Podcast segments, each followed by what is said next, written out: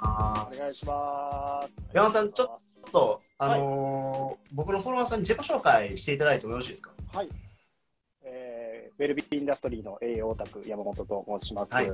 えー僕インスタの方ではですね分子栄養学の発信をメインにやってるんですけども、まあ、メインとしては、まあ、本当にやりたいこととしては世の中に健康づくりの仕組みを作りたいというところでやっておりまして、まあ、結構いろいろやってます今の状態の見える化であったりとか、まあ、そのオンラインサロンを作って、まあ、そういった健康づくりの方と、まあ、健康になりたい方をつなげる場所を作ったりとかうん、まあ、様々やってまして、まあ、えーいろいろやってるので、ぜひですね、今日はあの興味持っていただいたら、フォローいただいて、何やってんだろうと思っていただければ嬉しいなと思っております。よろしくお願いします。よろしくお願いします。実は補足してしてお話しさせていただくと、僕と山本さんは一緒のコミュニティで入らせていただいておりまして、で山本さんのその栄養の知識だったりとか、まあ活動、もう一人その花高さんという方が代表でいらっしゃるんですけれども、はいその方との、まあ、山本さんは共同やられていらっしゃって、もうすごく僕も感銘を受けて、えー活動されている方ですので、もう今日はどんどんと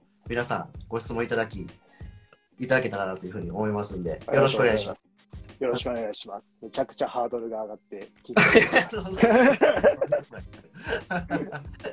ではちょっと早速ですね、はい皆さん結構ねそのこの僕のアカウントって結構自律神経っていうことで、はいあの結構ねそのメンタルっていうところと栄養って結構関係してるんですかってご質問結構いただくんですけどはい。山本さん的にどうですかねそこに対してって。まあ、正直、僕もこの分子栄養学っていうところ出会ったのが、まあ、5年、6年ぐらい前かなと思うんですけども、それまでは栄養がまさかうん。感情にまで作用してるなんて思ってもいなかったです。ただ、はい、学んでいけばいくほど、あ感情を作るそういった物質って栄養からできてるんだっていうのがまず衝撃で、うん。うん。でそれのバランスって、まあ、人によってね、さまざまあるんですけども、うん。うまくその代謝を回せてない方は、やっぱり感情が不安定になったり、いわゆるメンタルが落ち込んだりとかするっていうのが、まあ、如実に出てくるんだなっていうことに気づいたっていうのがありますね。そうですよね。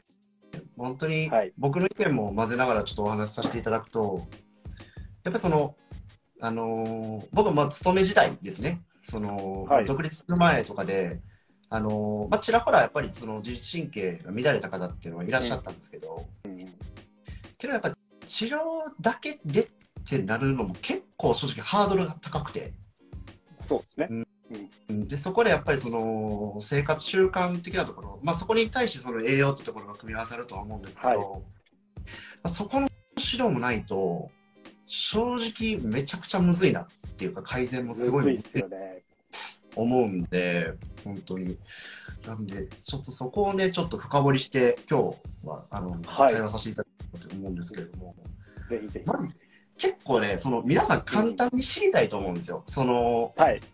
足りてないからこうなるよみたいなのってはい。知りたいと思うんですよね。結構その僕のフォロワーさんとかもどれが足りてないからこうなるんですかみたいな風なちょっとはい。簡単に教えてくれるという方も結構中にはいらっしゃると思うんではい。そこ知りたいじゃないかと。山本さんどうですわかかりました。わかりました。簡単に、まあ、簡単にね、感情に関わっているところでいくと、やっぱり鉄とマグネシウムは外せないかなとは思いますね。もうマストですよね。マストですね。鉄不足、マグネシウム不足は、もろに感情のところの代謝に関わっているようなものですので、まあ、そこ外せないか。で私ちょ、ちょっとマニアックに言うなら、ビタミン B3 とか B6 っていうところのビタミン B 群系も外せないかなって感じなんですけども、はいはいはい。まあ、結構ね、そのミネラルを満たせてない方っていうのは多いです。なるほどなるほど。はい。もう簡単に言うとその2つ。はい。もう本当そうですね。皆さんメモってくださいね。ちょくちょくちょっと僕も質問を拾いながらやっていくんですけど、本当に結構質問とかもいただいてて、はい。今皆さんマ。グネシウムと、ね、鉄とビタミン B6 というふうに。お山本さん、かおりさんから、よ、山本と。あ、どうも。いつもです。明日もね、かおりさんとはインスタライブしよくしてるので。はい。どうもです。はるかさん、友達になれますか？これはどっちの友達ですかね？僕と山本さんと友達になるというのは、その親密な友達なのか、それともあのインスタ内のフォローの友達なのか、どちらですか、はい。どっちでも OK です、僕は。全然どっちでも いけます。ぜひぜひ連絡してください。連絡してください。あ、はいアンナさんって方からしあの質問をいただいてて、はい。どうしましょう？ちょっとじゃあ、先にペラペラちょっと喋りながらと思ってたんですけど、ちょっと質問拾っていきましょうか。そうですね。はい。じゃあ、質問拾っていきましょうか。いいですか？じゃあ、アンナさん、質問させてください。はい。えー1、糖質からし糖質しっかり取る、または2の糖質を抑えて脂質しっかり取る。結局どちらが体や心にいいのかが分かりません。はい。自分で試してみた場合、何を基準に決めたらいいのかアドバイスをいただけたら嬉しいですということなんですけれども、なるほど。むずいですよね、確かにね、アンナさん。むずいです。これね。むずいはい。と思います。でただ、僕のそのお客様の中で結構パターンとして多いのが、うんうん。あの過度なダイエットされてて、はい。インスリン抵抗性固まりすぎて、まあ、その要は、はい。はい。ちょっとの糖質でバーンって血糖値上がっちゃって、で、その低血糖になっちゃってるっていうパターンの方がすごく多いなっていう印象があるんですけど。そうなんですよね。これこの間ね、あのこの間っていうか、もうすぐ実はインスタ投稿にしようとしてる内容の中にも関わってくるんですけど、はい。痩せてる人ほどうん対等のっていう糖質の代謝って乱れるんですよ。うーん。高なるほど。はいはいはい。高血糖状態になりやすいっていはいこれ研究であって、うん。だから今の、まあ、アンナさんの状況にもすごくよるかなと思います。痩せ型で筋肉が少なくて、うん。まあ、脂肪も少ない状態であるのであれば、おそらくこの答え的には、うん。えー糖質もある程度こう入れておかないとしんどくなっちゃうと思います。いきなり糖質カットすると、うまうん。くエネルギーを持ってこれなくなっちゃうので、しんどくなってくるし、逆にね、まあ、ちょっとね、そういった脂肪とかがあって、まあ、筋肉とかも割と運動してるよってタイプの方なら、2番の方でもいけるかもしれないっていう感じなんですよね。確かに。そうですね。糖質されてるだからまさにうんダイエットされてる方とかっていうのは、結構ね、この糖代謝っていうのを乱してる方多かったりするので、うん。その感覚は合ってるんじゃないかなって思いますね。そうですね。確かにその、なんで、そのご自身の体型とか、アンナさんの体型だったりとか、はいその生活習慣の中でその結構ね、運動とか取り入れてるのかっていうところでもちょっと変わってくるのかなっていうのが、まあその山本さんと僕たちの、まあ僕の意見かなっていうふうにはい思いますので、もし運動習慣があるとかあれば、ここであのご質問、ごめんなさい、えーコメントの方に入れてってもらえたらなというふうには思います。そうですね。はい。はい。なんで、ちょっとウェーブとかもね、もう全員に返したいんで、ちょっと全員に返していきますもん。すごい、すごい。嬉しい。あ、山本さん、マグネシウムの副反応ってあります？ということなんですけれども、持病でずっとマグネシウム飲んでいましたが、便秘になるとかありますかっていうのなんて、結構下痢の方が多いイメージなんですけど、どうなんですかね？そうですね、まあ、あの便秘薬っていう形で使われているのが酸化マグネシウムっていう形で、はいこれマグネシウムの形態によっても全然ですね、その吸収性みたいなのが違うんですよ。うんうん。っていうところで、えー副反応としてはやっぱりミネラル、マグネシウムの過剰症っていうのは多々あるので、やっぱり取りすぎると良くないっていうのがあって、まあ、大体1日350からまあ500、600ぐらいまでを基準には考えていただきたいんですけども、もう便秘薬とかになってくると3000ミリとか、それぐらいの包容量になってきますね。で腸の、まあ、そういった水を引きつける能力とかが、えーあって、その便秘の方は結構ね、下剤として、そこで、えーお腹が緩くなるっていうところがあるかなと思います。ただ、まあ、過剰に入れてしまうと、まあ、うん何事も過剰は良くないんですよね、やっぱり。そうですよね。うん確かにね。副副反応はやっぱりもう吐き気とかもあるし、まあ、そういったところで慢性的に合わない合わないのであれば、まあえー量を減らしていくという形ですけども、まあ、それ以外に考えられるところであれば、そういったもし酸化マグネシウムとか使ってたら、これはほぼ下剤の働きなんですよ、吸収率4%ぐらいしかないので、そうですあのよろしくないんですよね。だから塩化マグネシウム、にがりのパターンとか使っていったりとかして、うんまあ、吸収率を高めていくのもそうですし、あとは胃酸と腸内環境、うんあの溶かして吸収するっていうね、プロセスが人間にはあるので、はい。そこがしっかりできているかどうかでも、どれぐらいのマグネシウムが、こうね、えーまあ、過剰になりすぎないっていうところもうん関わってきますよね。だからそうですよね結構ね、考えないといけないですよね。本当に結構そのマグネシウムサプリ見ててもか結構普通に酸化マグネシウムの場合っていうのあったりしますもん多い。なんか見てたら。ですよ。お印象ですよドラッグストアのやつとか多いですよ。そうですよ。ねうん。なんか結構そのドラッグストアとかでマグネシウム買ってる方裏の表示とか見てもらってもいいのかなっていうふうに思いますね。これね。そうなんですよね。なるほど。ちょっとまあいい質問がちらほら来てるんですけど今日は感情とメンタルっていうところですか、ね知りたいところだと思うんですけど、僕のそのまあ多いパターンお客様で多いパターンの話すると、3つあってはいはい。あのまず副腎疲労とはい。そうですね。で、えーびえー腸内環境悪化パターンとはいはい。鉄不足この3つがめっちゃ多いかっていうふうに、まあもう結構その定番ですね。まあ、分けちゃったらダメっていうか、結構複合してなってる方とかも多いと思うんですけど、はい。特に多いのはもう、まあ、女性の方が9、8割ぐらいですので、お客さんって。うんまあ、鉄そうですよね。と副腎が合体してるケースが結構多いかなっていう印象ですね。そうなんですよ。こでもこの3つはね、もろにメンタルきますよね。きますね。本当に、はい。なんで、低血糖になってる人とかでも、やっぱりね、その、この糖質をちょっとずつ取ってくださいっていうのに対して、すごくはい最初はやっぱびっくりされたりとかするんですけど、うんうんうんうん。けどその本当に感情が変わるというか、その瞬間、はいなんか、はい。そうなんです。もすごいなって、だからやっぱせなんか糖質過多っていうワードだけで10悪いっていう風な思考になってしまってると思うんで、そこもちょっと捉え。ってところもね、結構大事かなと思います。大事ですね。うんまあ、糖質って、まあ、あの体の中の細胞の中でどうしても糖質を使わないといけない細胞ってあるんですよ。はいはい。それが赤血球なんですよ。おお素晴らしい。ちょっとそこ行きましょう。はいはい。赤血 赤血球ってまさにあの鉄とかうんそういうものが重要になってきて、まあ、貧血の原因とかにもなりますけども、まあ、そこの部分って、まあ、こう赤ちゃん細胞から、ね、成長していくんですよ、細胞なんで。分化っていうのがあって成長していって、最後途中の段階で細胞の中のそういった酸素を使うミトコンドリアとか、まあ、ちょっと難しいワードを使っちゃいますけども、まさに人間の発電所みたいな、そういった機能のところとかを捨てちゃうんですよ、外にうん。で、糖質だけで動くようなものになっちゃうんですよ。うん。でななぜかっていうと、おそらくまあいろいろ言われてるんですけども、こいつは酸素を運ぶっていう役割なんですよね。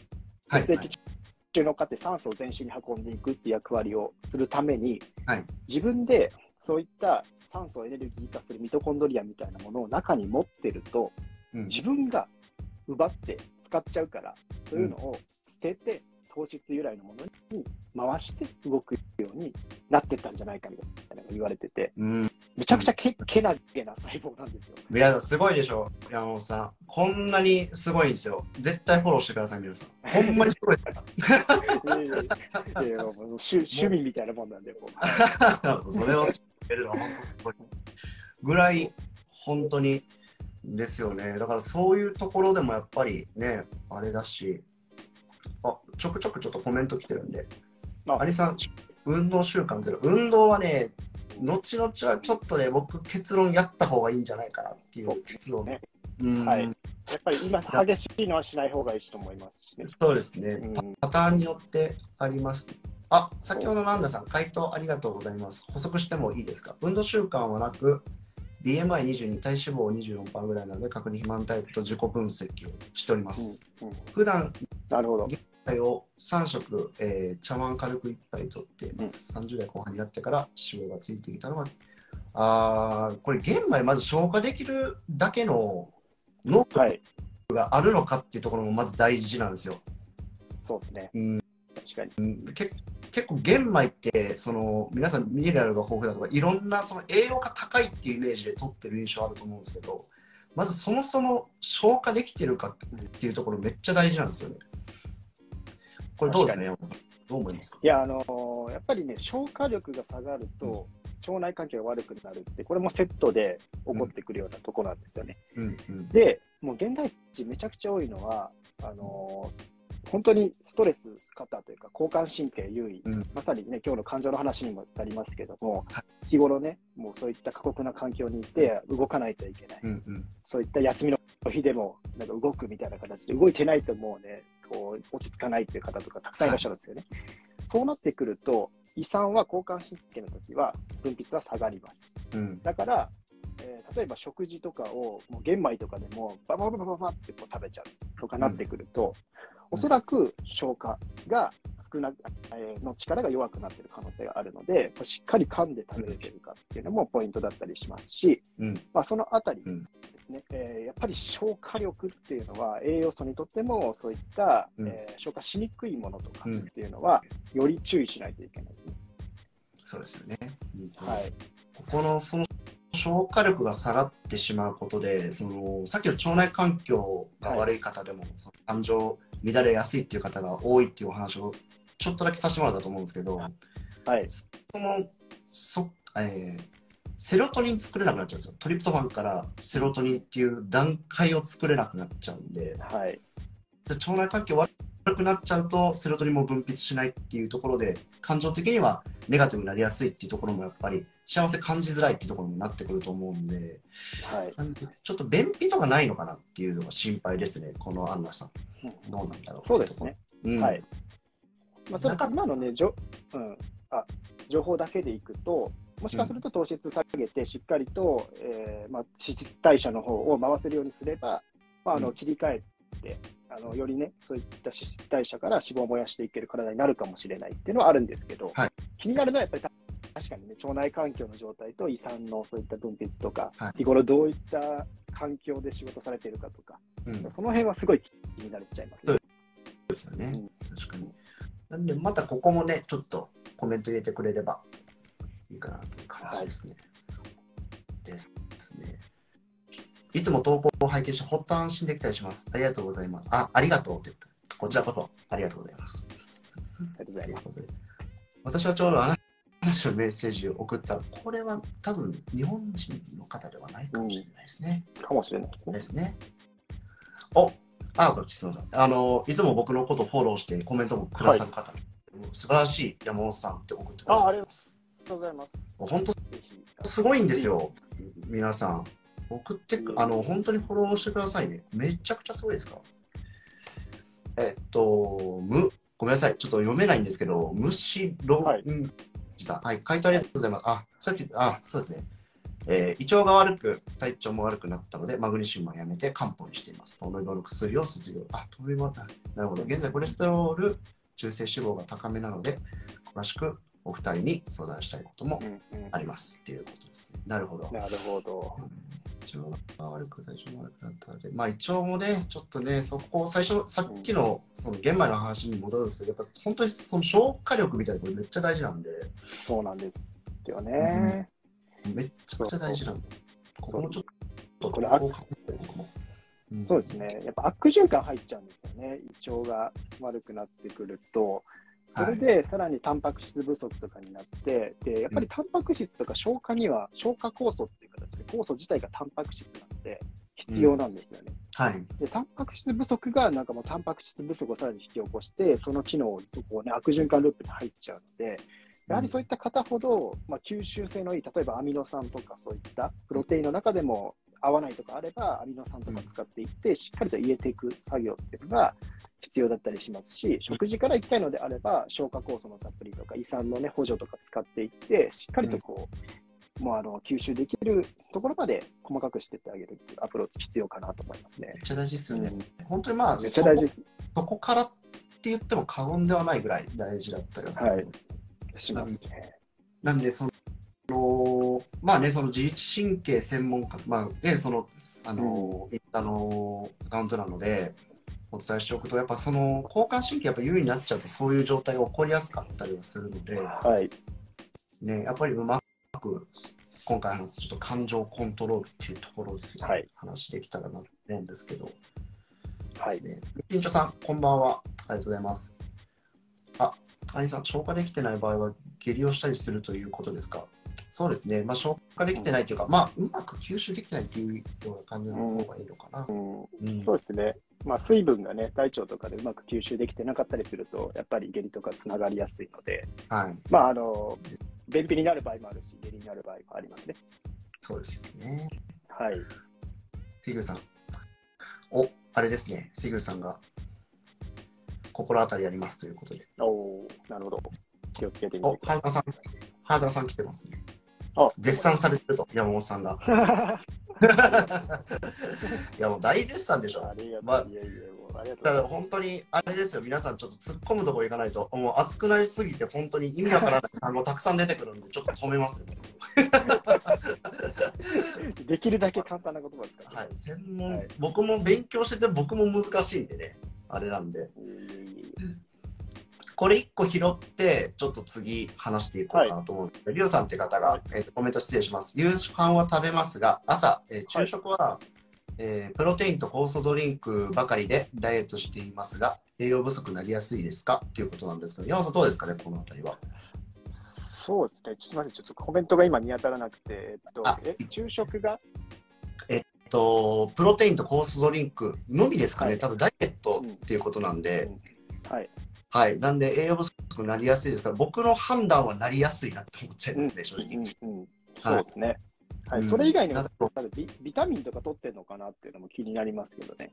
タンパク質だけ取ってるのであれば、むしろタンパク質がうまく、えー過剰になって体の中で余ってしまうと、それは脂肪になって、うん、はい、確かに、ね。そのあたり。をも、はい、燃やせてるかどうかっていうのは気になりますね。で、多分それだと、糖質、多分もしかしたら抜いちゃってるのかなとかっていろいろ考えられるんですけど、そうなるとちょっと、もまたちょっと糖質取った時とかに、すごい血糖値上がりやすくなっちゃうんですよね。そうなんですよね。そこちょっとインスリン抵抗性って言ったりするんですけど、結構そこ気をつけた方がよいいのかなっていうふうに思いますけどね。まあ、糖質制限はね、やっぱ糖代謝弱くなっていっちゃうので、過度な糖質制限は本当にちょっと注意ですね。やっぱり戻すときに、いきなり糖質ガッて今までのように入れちゃったりとかすると、バーンって跳ね上がって、それでね、えー結構、えー糖代謝弱くなってる方いるので、そうですよね。はいこら辺は要注意かなと思います。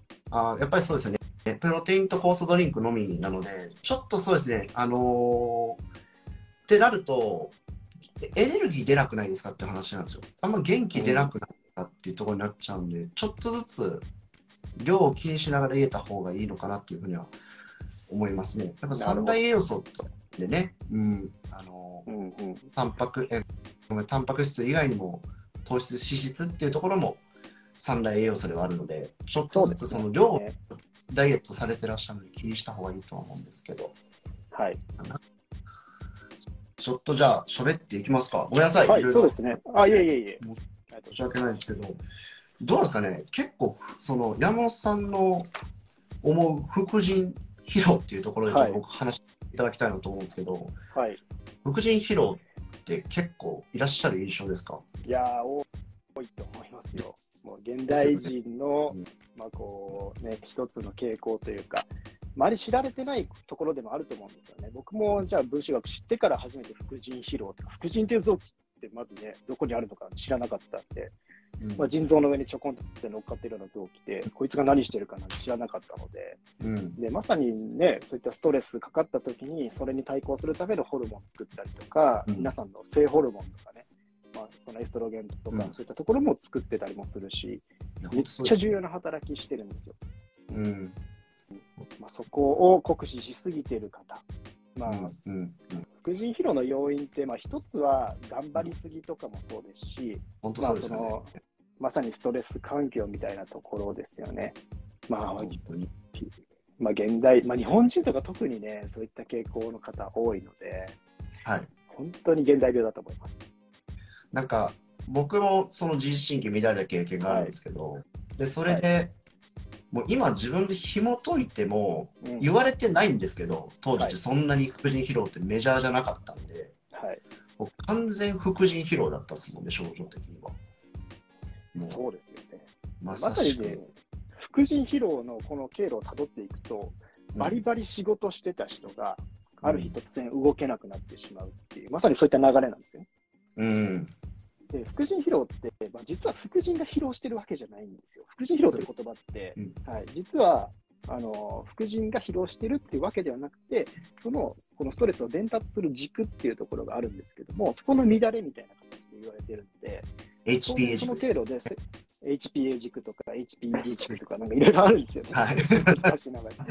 はい。で、総じてやっぱりそういったところが乱れていくので、いろんなところに支障をきたしやすいんですけど、うんまさになんかこの、第一段階としては、元気になっちゃうんですよ、副腎疲労って。うん。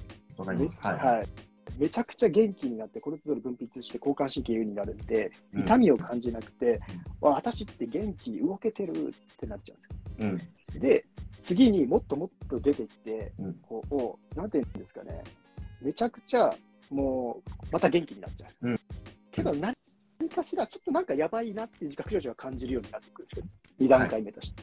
で、はい最後、パツンって切れて、コルチゾール分泌できなくなって、うんあやる気起きねえ、やばいってなっていって、そこでようやくお医者さんに行って、うんうつですって言われちゃうんですよね。精神科とか行っちゃうと。もうパニッはい。クだったり、うつとかっていう、そういはいう自神経失調症と言われた方は、もうほとんどこれだと思ってもらっていいと思うんですけそうなんど、ですよね。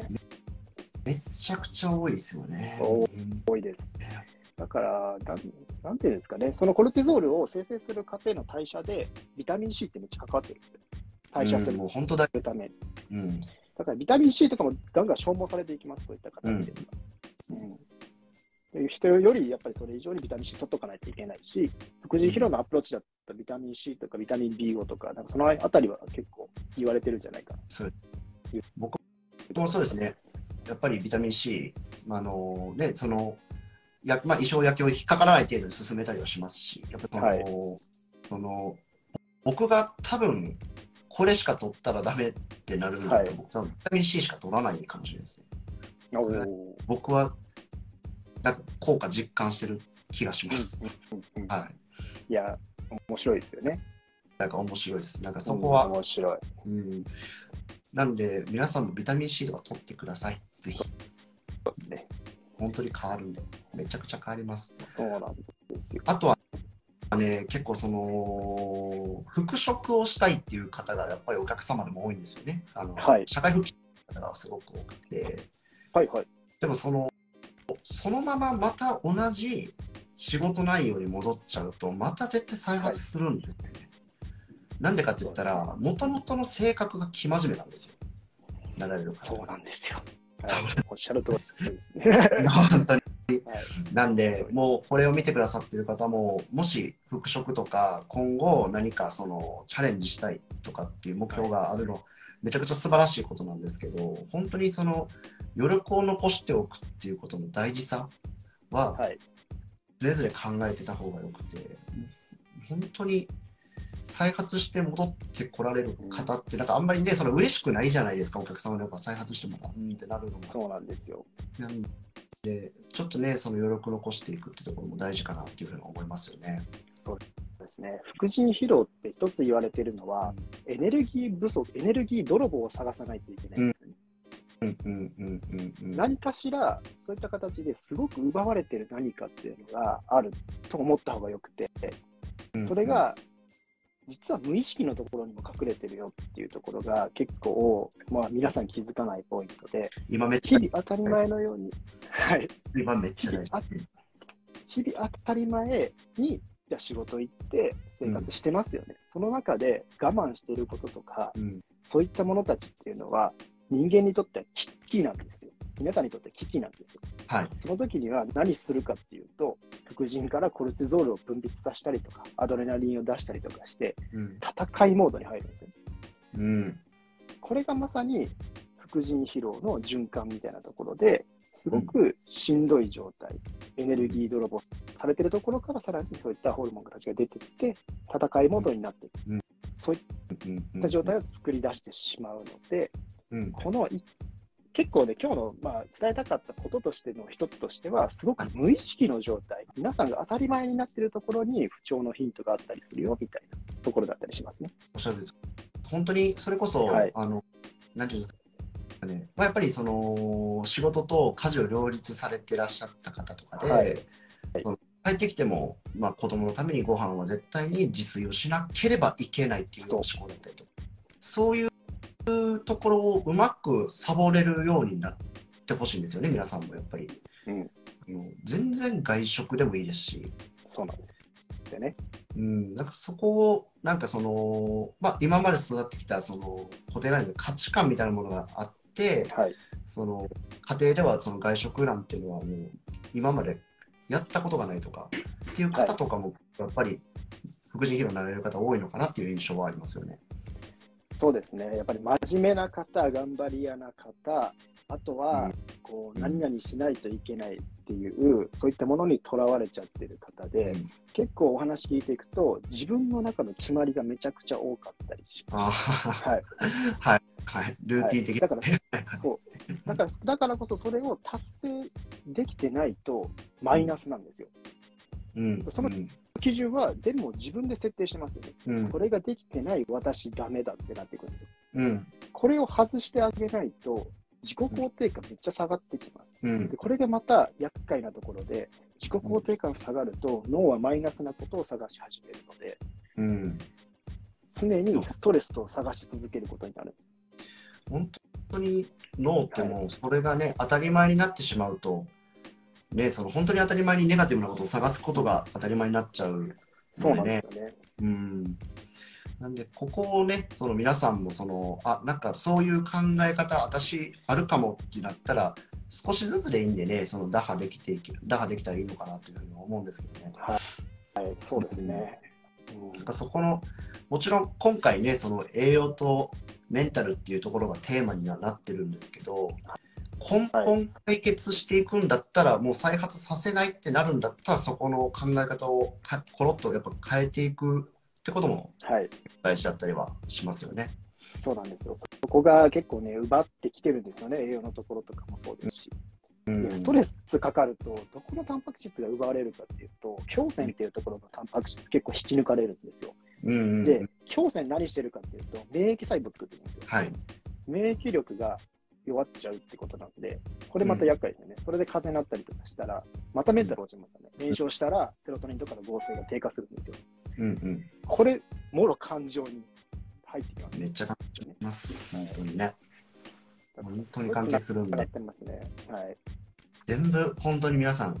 だから、その、結構ね、その、栄養で、あの、どうにかなるっていうところももちろんあるとは思うんですけど、はいそういう思考の部分とかもね、やっぱ大事になってくるんで、そこも柔軟性、あとは、その環境づくりっていうところもデザインをね、うまくしていけたらいいのかなっていうふうに思うんですけど、はい環境とかもね、めっちゃ大事なんですよね、これ。いやもうね、僕ももう、環境づくりこそ一番だと思いますよ。栄養改善って、まあ、健康づくりってそもそもなんですけど、続かないと意味ないんですよね。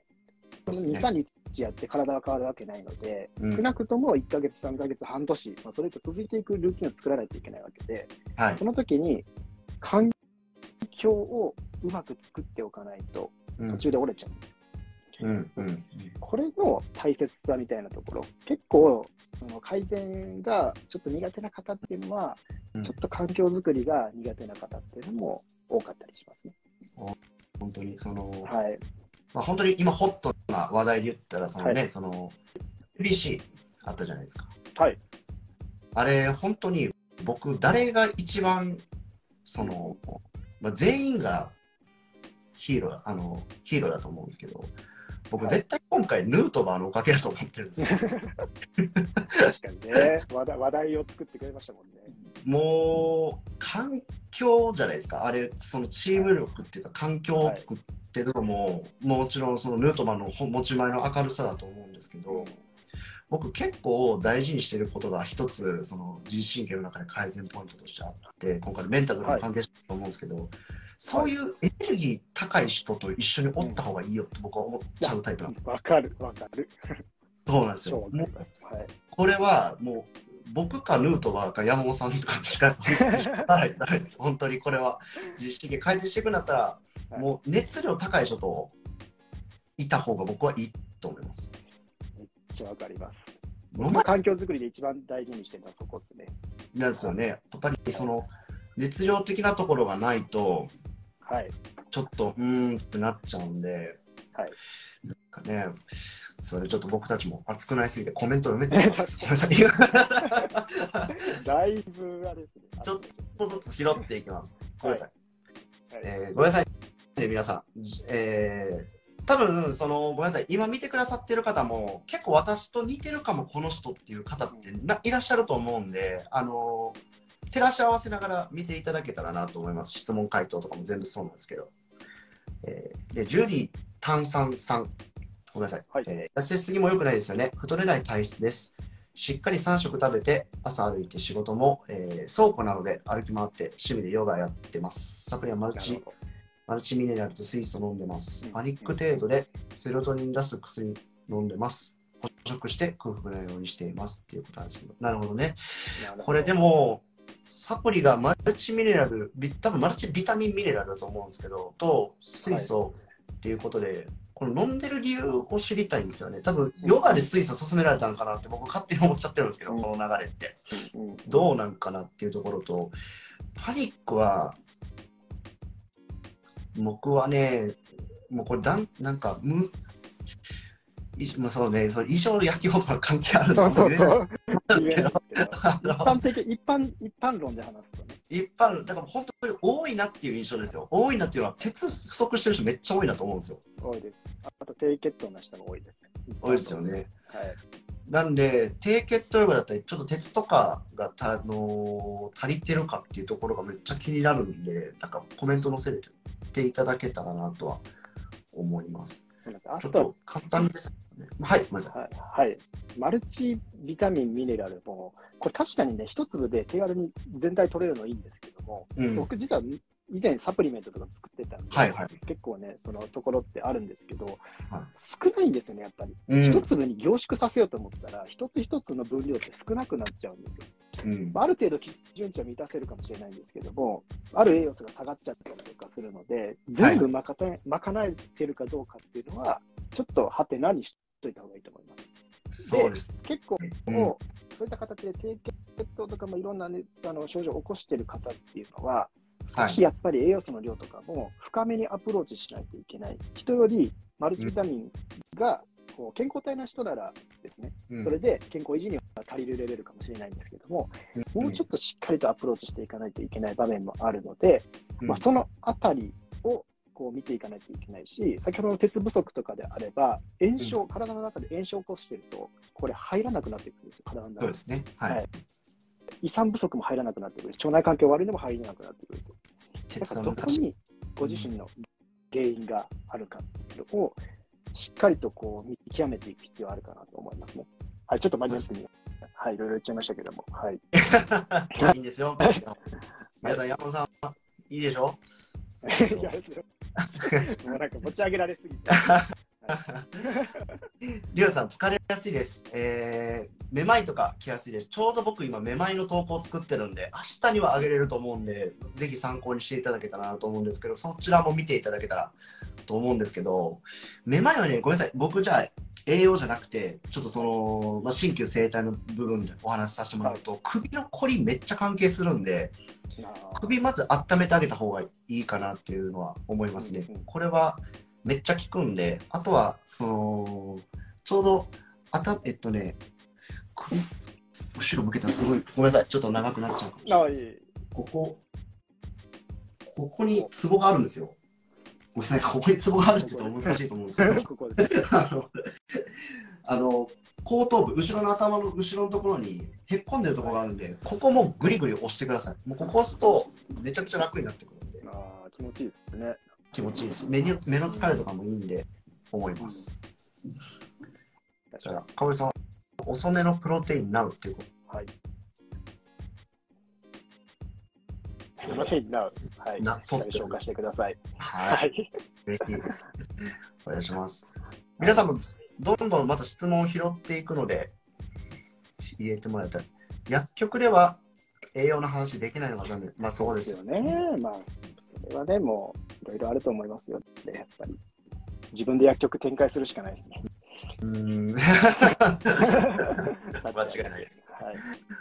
えー、ムチごめんなさい。ちょっと読めないです。ムジロー、じゃビタミン C は食材で言うとどういったものですか、えー、インスタネーム、ヤンコですっていうヤンコさんお自己紹介ありがとうございます。ありがとうございます。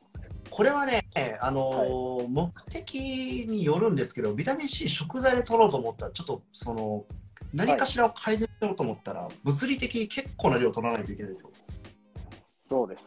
あのビタミン C の本当に健康な人がもう最低限の健康維持レベルで取るのであれば、まあ、あのビタミン C って食事からでも取れるとは思います。うん。ただ、やっぱりね、予防って観点でいくと、まあ 1000mg ぐらい欲しいなって言われてて、これもちょっと僕もこの前と、インスタの投稿で出したんですけど、200から300でもいいって方はいるんですよ。実際それで、えー体内の吸収率は、えー結構ね、いい状態なんですよ、はい。それ以上上がってくると吸収率って下がってくるんですよ。はい。で、もともとビタミン C って人間取ってなかったわけで、うん。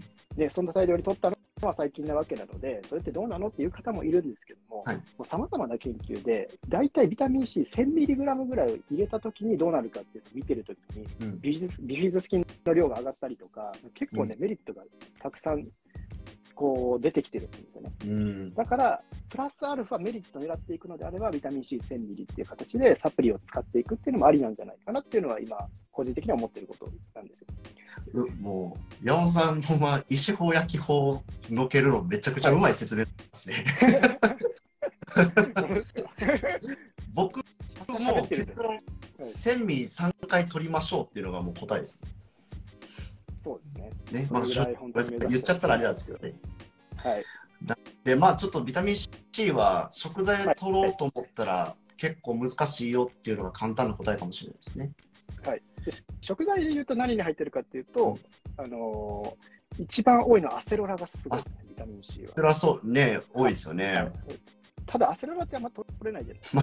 でレモンって、はい、100g で100ミリなんで、大したことあんまなくて、うんパプリカとかの方が100ミリあたりで言ったら多いかったりとか、うん、し確かに。しますね。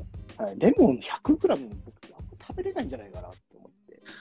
いやーね、その胃酸とかを分泌するっていう観点の方が、レモンなんかそういう認識の方が強かったんで、なんかビタミン C を食食材で取ろうと思うのは結構難しいなっていうのがはい印象。ね。食材で取るメリットはビタミン C が守られてるっていう、フラボノイドってもので守られてるから、維持率が高くなるっていうところなんですけど、うんうんまあまあまあ、ビタミン C、うんね、サプリで取って、うんしっかりとそういったポリフェノール系取っていくっていうのでもいいんじゃないかなって思っちゃいますね。そうですね。はい。なので、かな。拾っていきます。結構ある。えー、とも、ともちゃん、えー、ともちゃん1101さん。こんばんは。こんばんは。ビタミン C はどのようなものが効果的ですか？サプリでしょうか？サプリで添付これがね、ちょっとうまく答えれないんですけど、えっとですね。はい。そうですね。ちょっと先ほどの会話を拾っていただけたらなと思うんですけど、僕はこれはね、答えたら、これは引っかかるんですかね？ちょっとどうなんだろう。まあ、ギリギリ大丈夫だと思いますね。これは、あ僕はサプリがいいと思ってます。はい。めちゃくちゃ。僕も個人的にはサプリでアプローチしていくのがいいと思ってます。まあ、あのサプリがもう苦手な方っていうのは、あのうん食材で頑張頑張ってくださいとしか言いようがなくて、結構はいな量を気にしないといけないので、日々、やっぱり意識してください。フルーツとか野菜、あのそういう系の柑橘系とか意識してくださいって感じですね。そうですね、本当に。はい。あ、あ、カプチョンさん、すごくわかりまあす。すごくわかります。っていうことで、あ、多分あれですね。はい黒人ヒーローの話、ごめんなさい。めちゃくちゃ、はいめちゃくちゃ前になっちゃいましたが。ジリはい、ジリタンさんもそうですね、しなければならないで生きている。なん私のこと言われてみたいでドキッとしましたって、今の私に必要なメッセージ。ありがとうございます。いや、こありがとうございます。ここ深掘りして話しても全然いいんですけどね。